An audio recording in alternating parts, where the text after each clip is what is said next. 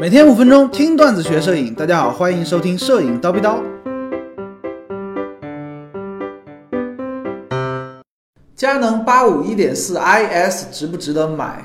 呃，很久没有跟大家聊器材了，今天呢就来跟大家聊一聊佳能新出的这颗八五一点四 IS 镜头。那之前呢，高老师也一直在强调啊，器材并没有大家想象的那么重要，尤其是机身啊，机身其实很不重要，是个单反相机就可以啊。相比而言啊，镜头比较重要啊。说真的，镜头比较重要。呃，了解高老师的同学都知道啊，我个人非常喜欢使用佳能的八五一点二这颗镜头拍妹子，而且呢，必须只用一点二最大光圈。为什么呢？就是要最大光圈的极致的一点二的虚化效果嘛。缩了光圈，你不觉得很亏吗？对不对？不然为什么要花这么大的价钱去买它呢？哎，但是虽然 f 1.2哎虚化真的非常的无敌，哎，但是呢指边很大嘛，没有办法，你为了极致的虚化效果没辙，你只能忍，或者说后期去紫边儿。而这颗新的八十五毫米 f 1.4 IS，哎，它不仅仅是增加了防抖功能啊，而且从官方前期的宣传来看呢，还重点的强化了色散控制能力。啊，简单的说就是这颗新的镜头紫边儿会要。少很多啊，虽然说呢，这个一点四比一点二要小了那么一点点，对于这个从理论上来讲，它的虚化效果肯定是不如一点二的。但是只要你不同场景 A B 对比啊啊，小的这么一点点光圈，它从背景虚化的角度来看，你几乎是看不出来区别的，因为一点四足够大了啊，虚化已经足够完美了。呃，相比之下，有同学可能会担忧，哎呦，这个光圈小了，这个暗光拍摄能力是不是也就下降了？啊？错了，大错特错！因为你看，有防抖，高老师实际测试过，手持十五分之一秒也不会抖，十五分之一秒的这种慢速的快门，对于八十五毫米镜头来说，已经是相当可观、相当开心的一件事情了？啊。之前那颗一点二的。那颗镜头由于没有防抖嘛，啊，十五分之一秒基本上是不敢想的，啊，也就是说暗光拍摄能力有防抖的 IS 新的镜头啊，不降反增。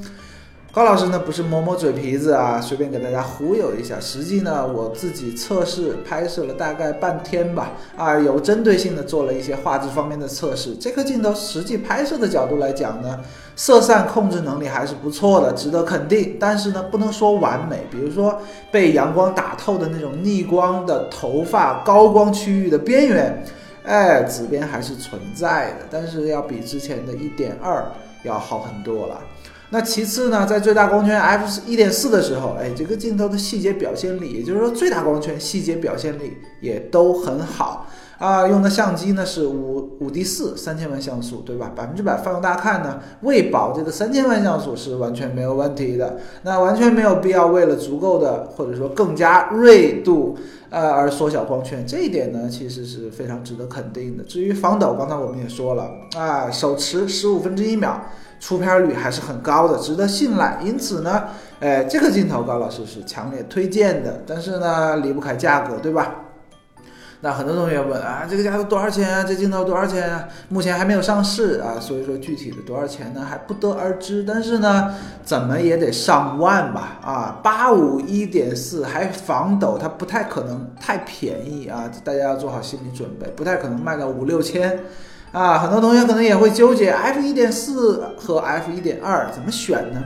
其实高老师也很纠结啊，你因为大家知道 f 一点二是图腾般的存在啊，很神奇的一颗镜头，是别家都没有的，而这颗镜头新的一点四防抖。